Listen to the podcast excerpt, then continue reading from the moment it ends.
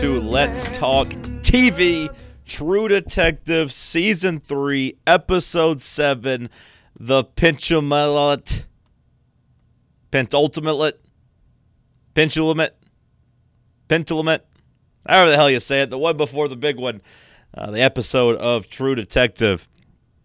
Episode 7, The Final Country, where we really are moving fast towards the finish line. I thought, obviously, episode 6 ended in a great place with with Tom finding the pink room, maybe finding Julie. But episode 7 opens up with a new timeline.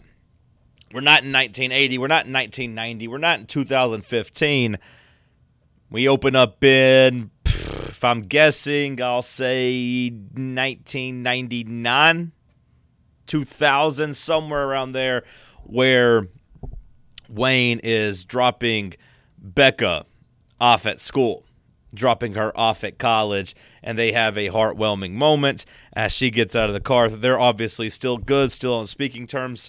They haven't had their falling out just yet, but he looks in the rearview mirror and he's teleported back to to 1990 where he's getting out of the car at Tom's suicide scene.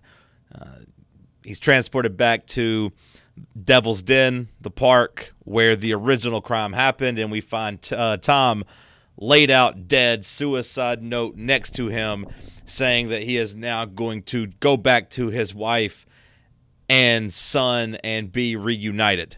So we have a a suicide. We have a suicide from Tom. But it doesn't seem like a suicide. Or like we we as the audience knows it's not a suicide. We as the audience knows it's not a suicide.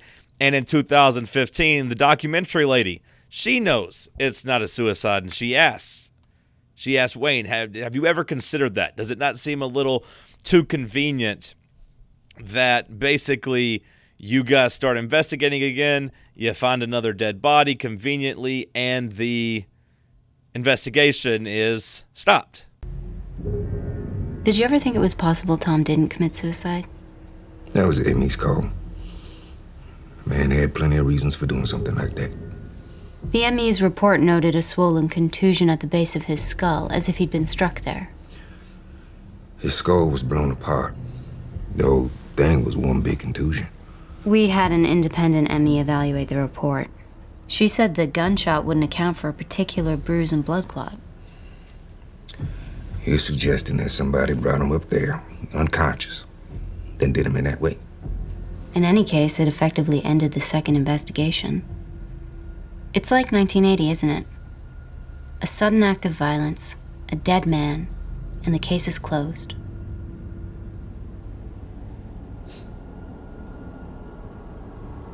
Yes, I never thought of it that way. But we quickly learned that yes, he he has thought of that before. He had, you know, put the two and two together that this wasn't making four in the correct way. You're immediately taken to to 1990, a conversation with Roland and Wayne following finding Tom's body, and and Wayne is very hip to the idea that this isn't right. It's like 1980 again. They're gonna hang it on a dead suspect. Suspect? That was us, man. We did that. Drove him to it. We didn't make that phone call. We did our job. If we hadn't, someone else would have. And you said it. They would have eaten him alive. We need to keep going. The missing print. The man with one eye, what Dan was saying. Take a fucking minute. The good man's dead because we pushed him. Knowing we didn't like him for it. Seeing how he was taking it. You sure that's what happened? You figure time for a typist write a little three-line note like that? You ain't worked a case in ten years. For fuck's sake, Purple. What do you think this is about? Why do you think I pulled you in here? Find a girl and solve what happened. You don't think there's better detectives around? Hey, we find the girl, great. We clear it, great. But how often's that happen? Ten-year-old case. This was me helping you get your career back. You understand? It's a favor I did. Cause I'm such a hard luck case. So a couple things here, obviously. Uh, yes, they have considered the the possibility and the likelihood and the common sense thing that Tom did not just all of a sudden kill himself. But also you get a angry Roland acknowledging, admitting that, hey, look, man, this wasn't about us trying to, you know, be lucky and miraculously break this case 10 years later, right? This was about us getting you working again. This is about us getting you kind of at the point where you could be a cop again. You could get from behind a desk pushing papers, doing things that aren't fulfilling, and get back out being a cop again because, you know, throughout the entire show, Roland has been very complimentary of Wayne's detective work. So you know that it drove him crazy that such a good cop was not out and working. You know, he if you think back to episode 3 or 4 where where Roland is talking to his uh, bosses, or he's talking to the investigators, I guess, the people who are reopening the case. And he says, you know, I've tried to get him transferred out here a couple times, and it keeps getting shot down. But this finally, everything came together where they could work together, and he could get him working. So not only did they consider the suicide, but really you get that like maybe Roland was just kind of I don't want to say going through the motions, but wasn't as confident that they could actually find Julie Purcell and put this thing to bed. But when you have this up against the contrast of 2015, where the documentary lady is asking, "Hey, have you ever considered that this wasn't a suicide?" and he's like, "Oh, well, no, I guess I never thought about that." You uh, you, you kind of think, well, is this memory that shot? But then obviously here with the contrast, you get the idea that maybe they are just playing this really close to the vest with her this entire time. In the meantime, you have a couple of uh, I don't want to call them throwaway scenes because I do think that the at least one of these could be important. Uh, Amelia goes and visits Lucy's friend, trying to do some you know try to do some investigative work, trying to piece together because if you remember episode six, she was not attacked but confronted at her book signing by the one-eyed black man who we think is the one who had something to do with the kids missing. So she goes and she's talking to Lucy's friend and asks about black guys. The friend says no, Lucy never liked them, never would hook up with them. They find a picture from Halloween with two big men in ghost costumes. Amelia wants to take the picture. The lady is really hesitant to give it, as she is obviously holding on to memories of these kids. She ultimately decides she will, with Amelia promising to make copies and bring it back the next day. On the way out, though, uh, it seemed it was. I don't know if this line was supposed to be kind of as chilling and haunting as it seemed, but you know, Amelia asked her if she's ever thought about moving into town, like leaving the area where all of this terrible things have happened, where her her best friend's kids were kidnapped and you know one was left for dead. We don't know about the other, and she just replies, "No, no, everyone else is gone, basically. Uh, so someone has to hang around and remember what happened in this town." We'll see if that comes back to play at all. This picture, we'll see if this is a key moment. But either way, like death has happened to a lot of people involved in this case, even up until 1990. You know, she's there making her wreath for Decoration Day for for Tom. She's kind of left with the task of remembering and carrying on this legacy of sorts, or making sure that it gets, like I said, remembered. We also see cousin Dan has disappeared and left his car behind. Something's happened to Dan. Is Dan now dead? Did Dan die at the hands of Tom? Did after Tom leave, did the Hoyts come and clean up their mess and Dan, who is, you know, basically busting this case open and, and creating issues. But Dan's gone. We don't know if he's dead yet. We do know he turns up dead eventually, but he has disappeared and left his car behind. You get a 1980 scene with Amelia and Wayne where you finally kind of see their discussion when she tells him, Hey, I'm writing this book. And she drags her feet with it a little bit, like, Hey, I'm working on this. And he's like, Oh, yeah? She's like, Yeah, I might do it in a magazine. And would it be okay? Is it a conflict of interest? I just don't want to waste my my talents. I don't want to waste my degree. I don't want to be like my mom. I have aspirations, which, you know, obviously we know in 1990 ultimately helps pull them apart. But Wayne gives his blessings enthusiastically. When asked about if it's a conflict of interest with his bosses and all that, he just replies with fuck them. Basically, like if they don't want to do a good enough job, we'll help expose them. I'll tell you everything you need to know. Maybe this is just uh, Wayne coming off of that sex high because you, you know, you're assuming that he's he stayed over and that they're kind of in the honeymoon stages of the relationship, or maybe you know, at the time he thought, hey, yeah, this is what we need to do. And he was bitter about what happened in 1980. And, you know, obviously her obsession stayed. Her obsession led to the book being a huge success and to, you know, her career kind of taking off at the same time he's crashed. But here we know in 1980, Wayne was all about her writing this book. But then we go back to 2015 and we see, you know, kind of what we had hinted at a couple episodes ago and that this could all be tied. And um, during her interview with old man Wayne, she starts talking about the potential that this ties into a much bigger case, one that we know well from season one of True Detective. Dolls are used as signifiers in the human trafficking underground. Like this blue spiral, it's code for pedophiles. In 2012, two former Louisiana State Police stopped a serial killer associated with some kind of pedophile ring. Despite evidence of accomplices, the case never went wider. I think I read about that. So what are you saying? Hmm? I think at this point, I deserve an explanation, miss. What do you say happened? I think what happened to the Purcell children was connected to a similar group. I think one or both of their parents sold them off.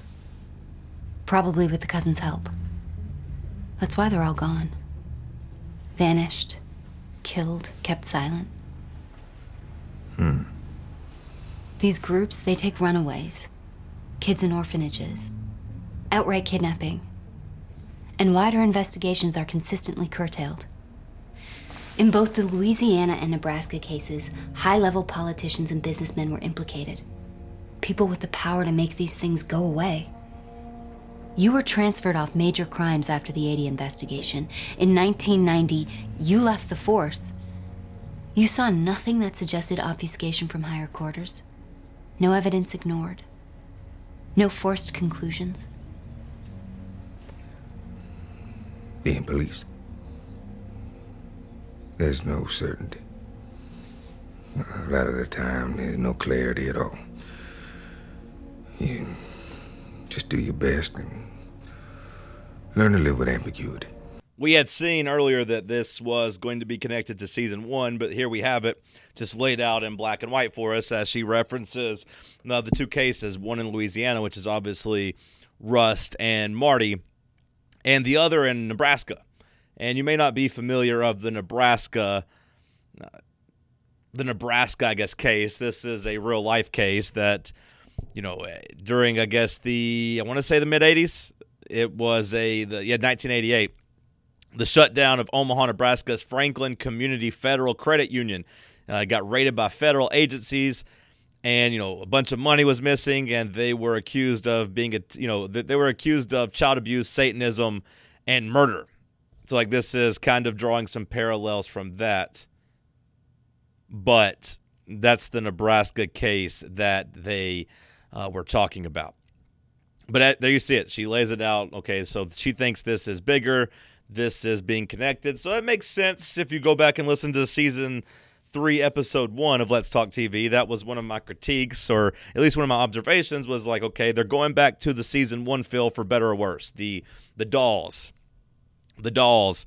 You know, you couldn't help but think that they were similar to the stick figures that were left around, you know, Marie Fontenot's crime scenes and all of the crime scenes from season one. But it's not just that True Detective wanted to kind of play the greatest hits, they wanted to tie this in somehow. So here we have it. It is uh, the dolls, the spiral, could be all connected to this huge pedophilia ring. But you see right after this, like, you know, Wayne runs off to to giddily tell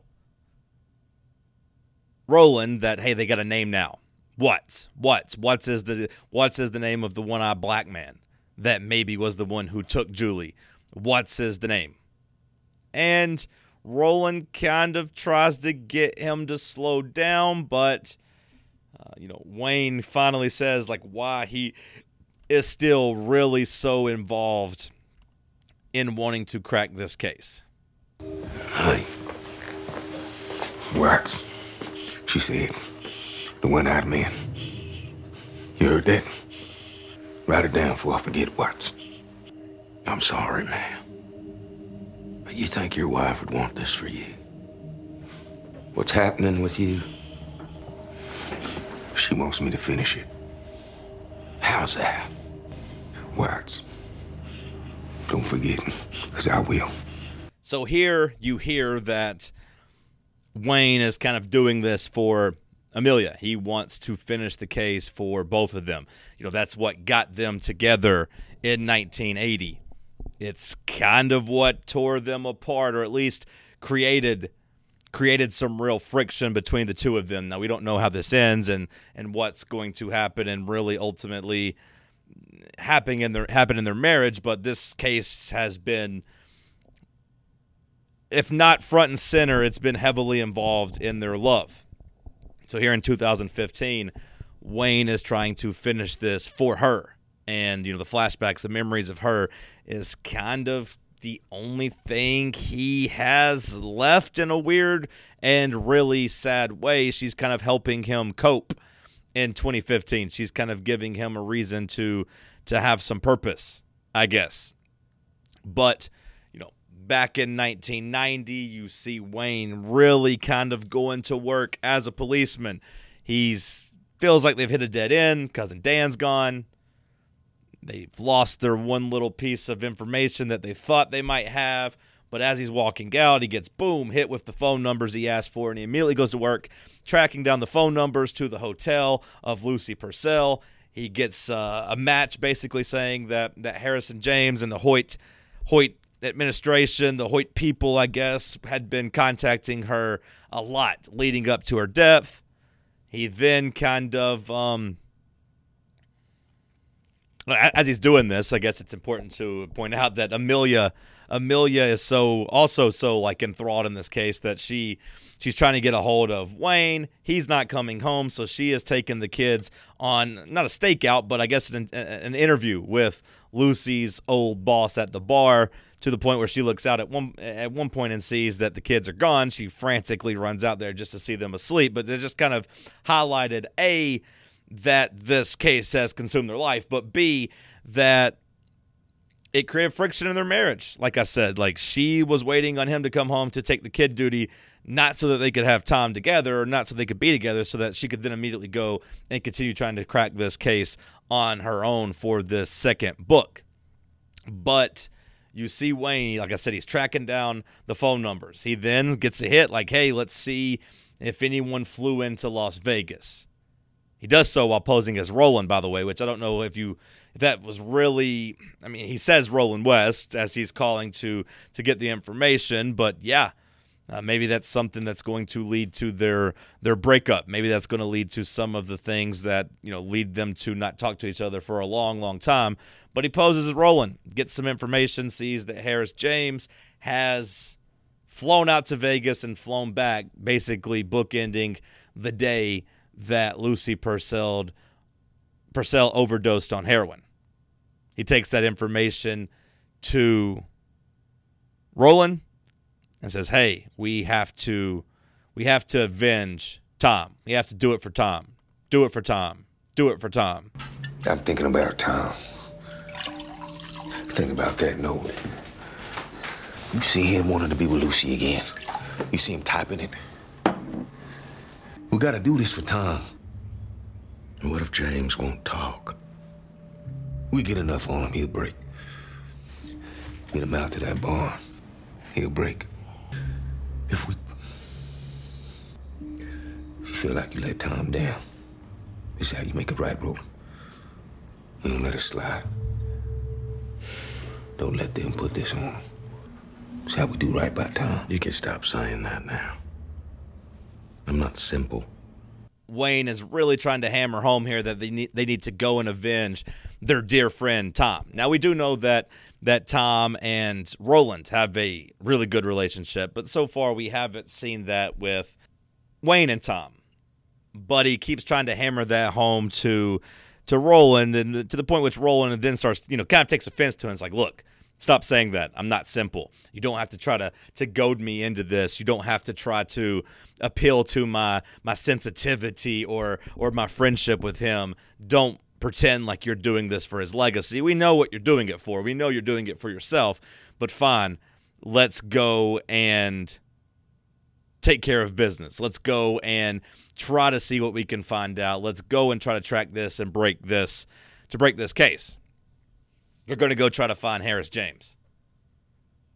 Quick time lapse of 2015, where they're talking to Hoyt's former house worker, and you know they have tracked down. They've used that information they got from the from the documentary lady, who basically they revealed they were just using her. Like they never intended on giving her information. They were only taking this case, or I guess I guess he was only taking these interviews to get her information to try to try to get some new info on this case. He never intended on helping her make a documentary. He was just trying to milk some things out of her. He gets the name Watts from her. They're able to go and track down who, you know, we find out he goes by the name Mr. June. He's a one eyed black man who was close with Mr. Hoyt, worked in the house with Mr. Hoyt, was kind of his right hand man. You learn that Hoyt's daughter was in a car wreck where she lost her husband and her daughter, which I don't know if this is just kind of going to uh, be as simple as this man's daughter died or this man's this man's granddaughter died. His daughter was really grieving so they basically bought Julie Purcell for her to raise as her daughter but seems like that might be where we're heading. It seems like that might be uh, the motivation he needed the Hoyt family to to buy Julie Purcell from from Lucy we learned that, and uh, you know, and then you have a, an episode where where Wayne is mistaking this woman's daughter for Becca in, in their moment where he's going to go drop her off at school. But then we get we get we get the scene where they they're tailing Harris James for a while. They pull him over. They basically drag him out of the car. They take him to the barn where they took the the sex offender from I believe episode two they tie him up to the post and they go to town on him, asking him questions. And he's playing it cool. He's being a smartass while doing it, which is leading Roland to really go to town on on James's ribs.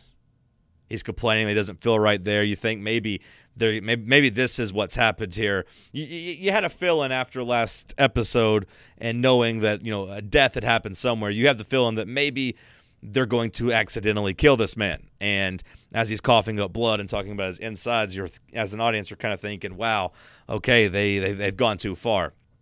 So Wayne tries to unhandcuff him as they're getting some information, but as they're doing that, he reaches for the gun, tries to fight Wayne to the ground. Roland has to fire off a shot, boom, right in the ribs. They killed him. They've killed him, and you immediately see the disgust from Roland at the fact that they've killed him. And he holds Wayne kind of responsible for this for using Tom as a reason and an excuse to go and beat this man. Listen. Fuck you. Fuck you for this. He didn't give us a choice.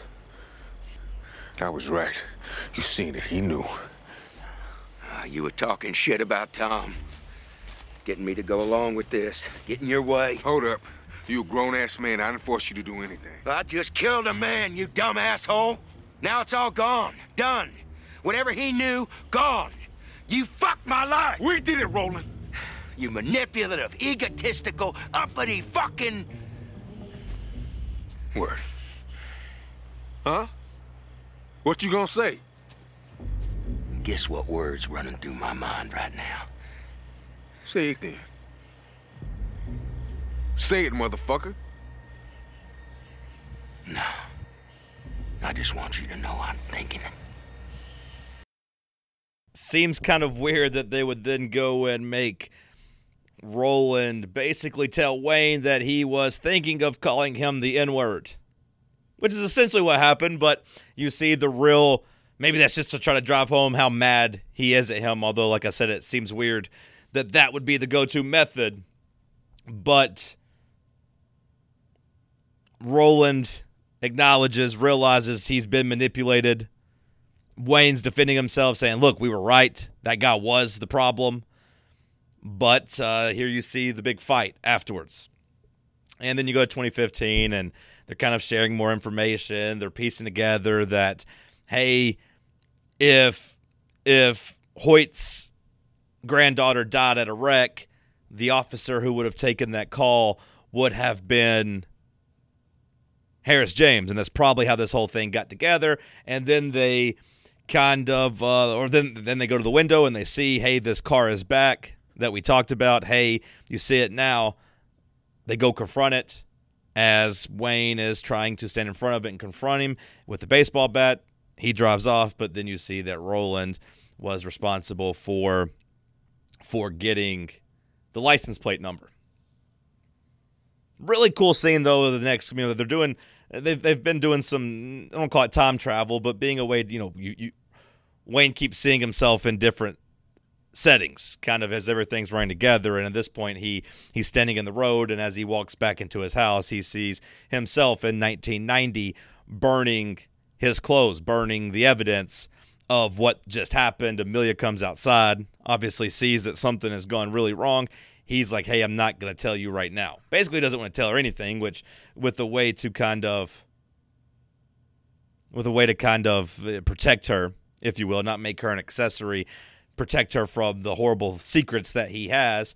But she says, You got to tell me in the morning.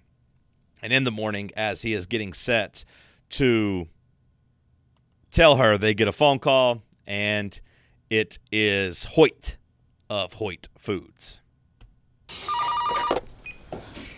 Hello. Detective Hays? Wayne Hays? Yes. Do you know who this is? No. Edward Hoyt. I think we may have some things to discuss. How's that? Harris James. I'd like to discuss the events of last night. As I understand them. I could come inside if you like.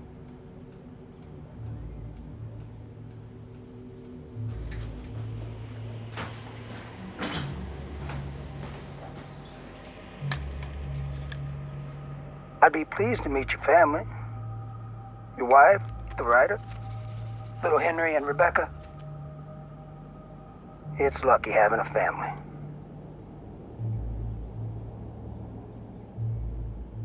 No. Then maybe you'd like to come out and talk to me. My preference, you understand, is to keep this between us. For the moment. How about a little later? You may not realize this, but I've been pretty damn patient with you already. Perhaps I should take my information to the prosecutor's office. Or, like I say, happy to talk inside. No. I'll be out in five.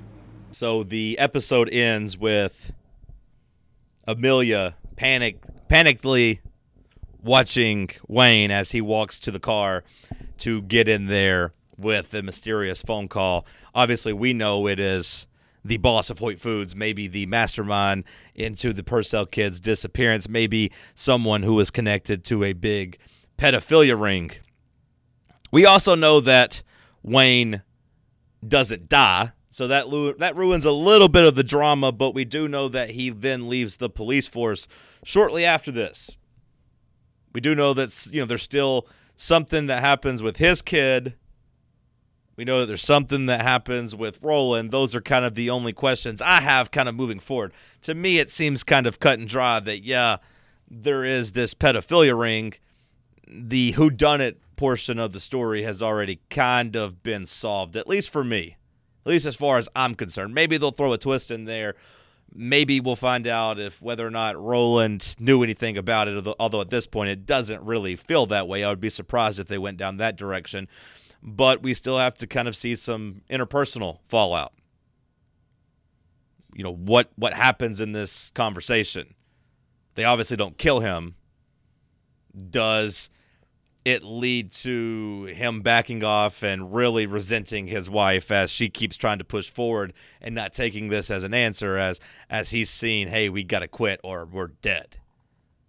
Does seem like these black cars who are outside his window in 2015 are connected to the black cars who he drives off with at the end of this episode in 1990 the last episode, I believe, is going to run about an hour and 10 minutes, so we'll get a little bit of extra time to dissect this. But right now, we'll see how it ties into the Louisiana case. We'll see how far they go into the Rust and Marty world in this next episode. I don't think there's going to be like any type of cameo, and I don't I think that'd be kind of lame at this point, but uh, it's gonna they're gonna tie this in somehow. I'm excited to see it. This last couple of episodes have really kind of set the season up for a great finale. Subscribe on iTunes. Subscribe to Reed's Ranch on iTunes. Leave me a five star review. Don't leave anything less than that. If you do, you're a hater and just don't bother. Don't bother. Uh, don't bother reviewing at that point. But subscribe. Patreon.com slash Reed's Ranch. If you're really with the movement, I'll try to get up the finale recap on Monday afterwards. Maybe even Sunday night. We'll see. All right. Appreciate everybody. We'll talk TV soon.